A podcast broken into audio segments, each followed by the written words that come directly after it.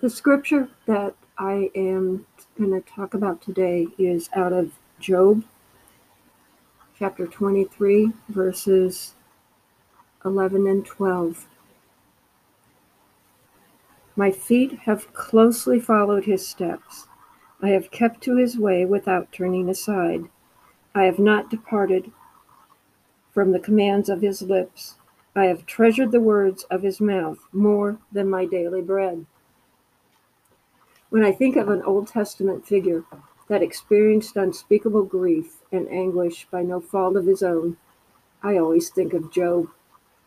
In the blink of an eye, everything Job knew and loved was taken from him, leaving him devastated, confused, and overwhelmed.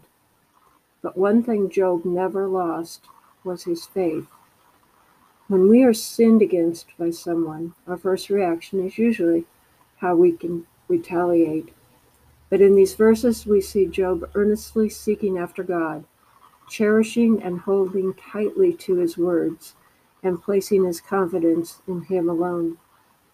So focused on God was Job that he said in Job 6:10, "Then I would still have this consolation, my joy in unrelenting pain, that I had not denied the words of the Holy One."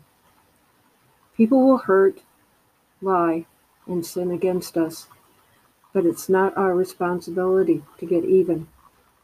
Our responsibility is to steadfastly keep our eyes on God and the truth of His Word.